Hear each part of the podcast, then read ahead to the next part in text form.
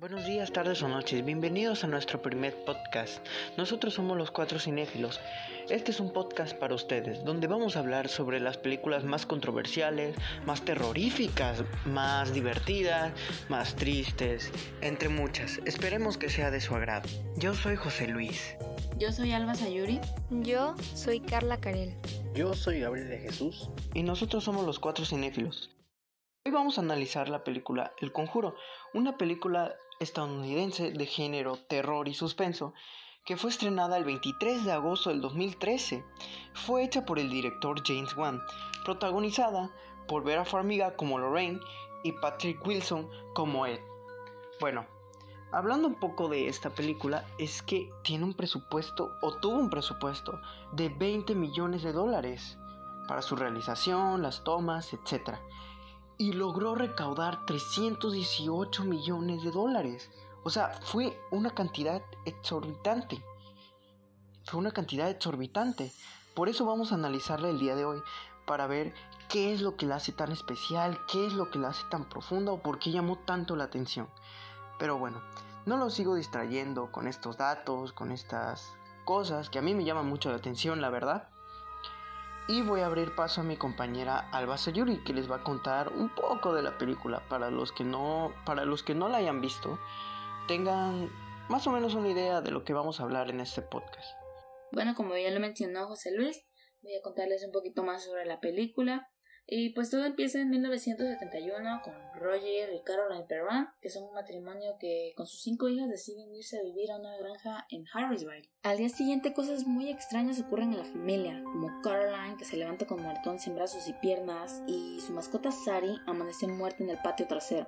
Al pasar de los días los fenómenos empiezan a manifestarse con más y más fuerza y tras lo sucedido, Caroline consigue contactar con Ned y Lauren Warren, que son dos parapsicólogos a los que les pide ayuda con la fuerza que amenaza su vida y la de su familia.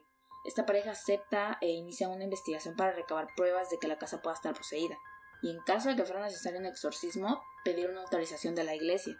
Mientras Ed y Lauren investigan sobre el pasado de la propiedad, la pareja descubre que tiempo atrás la casa pertenecía a Bathsheba, una mujer acusada por brujería durante el siglo XVIII y que ofreció al diablo su hijo como sacrificio antes de ahorcarse tras maldecir a todo aquel que entrase en su propiedad.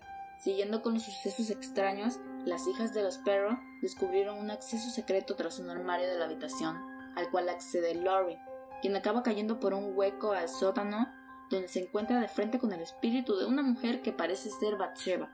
Por otro lado, Nancy es atacada por una fuerza invisible que la tira y arrastra con violencia. Con todo esto, los Perron finalmente deciden marcharse a un hotel mientras los Warren acaban con la investigación y les llevan las pruebas a los miembros de la iglesia con la esperanza de que le den el visto bueno para realizar un exorcismo. Sin embargo, los parrocos les comentan que antes de hacer algo deben recibir órdenes de arriba, es decir, del Vaticano. Pero los problemas siguen, puesto que el espíritu de Bathsheba pretende atacar a la hija de los Warren a través de la muñeca Annabel, aunque Ed y Lorraine llegan a tiempo para salvarla antes de que reciba algún daño. Mientras Coraline, tras ser poseída por Bathsheba, lleva a sus hijas Christine y April a la casa con la intención de hacer una ofrenda de sacrificio. Ed y Lorraine encuentran a Coraline en el sótano tratando de apuñalar a April. Después de atar a Caroline en una silla, Ed decide que es necesario realizar un exorcismo, pero se da cuenta de que no hay tiempo suficiente para esperar a que llegue un sacerdote, así que Ed decide realizar el exorcismo por él mismo y en el proceso es atacado por Bathsheba. Aunque Caroline escapa e intenta matar a April, Lorraine puede distraer a Caroline de matar a su hija, recordándole un bello momento que compartió con su familia, lo que le permitió a Ed completar el exorcismo, salvando a Caroline y a April, y levantando la maldición de Bathsheba para siempre. Al regresar a casa, Lorraine le dice a Ed que les había dejado un mensaje que decía que habían obtenido la aprobación de la Iglesia Católica para realizar el exorcismo, antes de irse, Ed agrega una caja de música de la casa de los Perrons a una colección de artículos que él y Lorraine han guardado de casos anteriores. Al salir, inexplicablemente se abre y se escucha una música. Sí, una película aterradora que sorprendentemente es basada en hechos reales. El conjuro, como fue mencionado en el resumen, parece una película demasiado cliché, con dos cazafantasmas, en este caso demólogos, música misteriosa terrorífica, aunque va más enfocada a suspenso, una casa vieja y entre otros puntos. que notan a una película cuando está haciendo demasiado cliché, pero a diferencia de estas películas que podemos llamar predecibles, es que juega bien con el concepto basado en hechos reales, lo que causa en el espectador un sentimiento de inseguridad y miedo, y no solo en la sala de cine, sino que también fuera de esta, pues está basada en los demólogos Ed y Lorraine Warren, conocidos debido a su famosa casa en la que tienen objetos malditos. Aunque siendo objetivos, el factor basado en hechos reales es lo único llamativo que tiene el filme, pues aunque sepa cómo crear un ambiente de terror, este cae en los mismos clichés que todas las películas de terror, como son la llegada al último momento en momentos críticos, el exorcismo al último minuto, entre otros factores. Aunque estos pueden ser justificados debido a que si estos no fueran y se llevaran a cabo durante o al principio de la película, esta sola duraría aproximadamente 30 minutos, en vez de una hora y media o tres horas que son la duración recomendada para las películas. Pues digo, ¿a quién le gustaría pagar un boleto de cine para ver una película de 30 minutos, como máximo? Viéndolo de otra manera, el punto de la realidad no es solo la parte buena del filme, pues también sabía cómo moverse como el terror y utilizarlo a su favor. Durante la producción de la película parece que hubo algunos errores en su entorno, pues varios objetos que no coinciden con el espacio durante los movimientos y cambios de cámara, o podemos ver cómo la familia Warren no son los únicos con la capacidad de hacer o ver cosas paranormales, pues durante la segunda noche cuando se quedan los Warren, cuando Brad ve el fantasma, este no lleva un pañuelo, mientras que cuando se lleva a cabo el cambio de cámara, este se ve con uno en la mano. Otro error a remarcar es la cadena de Lorraine durante la segunda noche. Se puede ver un cable cuando esta va cayendo al piso que se destruyó. Y por último, en el día durante el desayuno con los Warren se puede observar cómo la niña va a pasarle un plato con hot cakes mientras que él tenía una jarra en la mano, pero durante el cambio de plano este parece que no tiene un libro en la mano.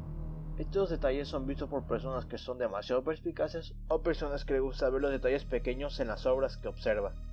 Esta película tiene estrenada 8 años tuvo una gran repercusión, pues al día de hoy sigue una saga que aunque no empezó cronológicamente con esta película, sí fue el inicio y ascenso de esta nueva saga de películas que hasta el día de hoy viene con una nueva. Que este mismo año, el 4 de julio, saldrá un nuevo filme, El Conjuro 3. El diablo me obligó a hacerlo. Aunque no sé si se mencionan todos los errores, no son tanto para exagerar, bien es sabido que esta película cumplía con su objetivo, pues es una buena película para pasar la noche y no querer dormir durante esta, pues cumple con su propósito, el cual es sembrar terror. Bueno, les voy a hablar sobre mi punto de vista. Se me hizo una excelente película ya que es muy aterradora, la historia es muy buena y las actuaciones también. El maquillaje y el escenario ni se digan. Me gustaron mucho las escenas de terror ya que pues estuvieron bien hechas con buenos efectos especiales. Y la historia de la familia Perron fue fascinante, ya que se basaron en los hechos reales que lo hacen entretenida, escalofriante e interesante. Aparte de todo eso, eh, o sea, es muy larga, casi dos horas, y eso es lo que hace que no quieres que se termine, porque pues te deja con la intriga. Mm, por películas como esta es que me encanta mucho el terror, con escalofríos y el buen trama. Esta película es básica para todo amante del terror, así que realmente la recomiendo. Bueno, a continuación yo les voy a decir algunos datos curiosos de la película. ¿Sabían que la película se filmó en orden cronológico? No suena muy impresionante decirlo así, pero pues en el mundo del cine esto es algo muy inusual, la verdad. Este también que la película originalmente se iba a llamar Los Archivos Warren. No sé, creo que era porque tenían otra secuela y así y cosas así. La película fue clasificada con R o C en Estados Unidos, pero no por las razones comunes como sexo, lenguaje inapropiado y violencia, sino que daba mucho miedo. Y el último, pero no menos importante, es que en la casa de los Pirium, la casa real, ocurrieron dos suicidios, una muerte por envenenamiento, dos muertes por asfixia, cuatro hombres se congelaron hasta morir y una niña de 11 años fue asesinada y violada. Espero que estos datos no te hayan causado mucho miedo. y bueno, hasta aquí nuestro primer podcast. Esperamos que les haya gustado. Muchísimas gracias a los que nos escucharon. Nos vemos la próxima semana con otro episodio de Los Cuatro Cinéfilos.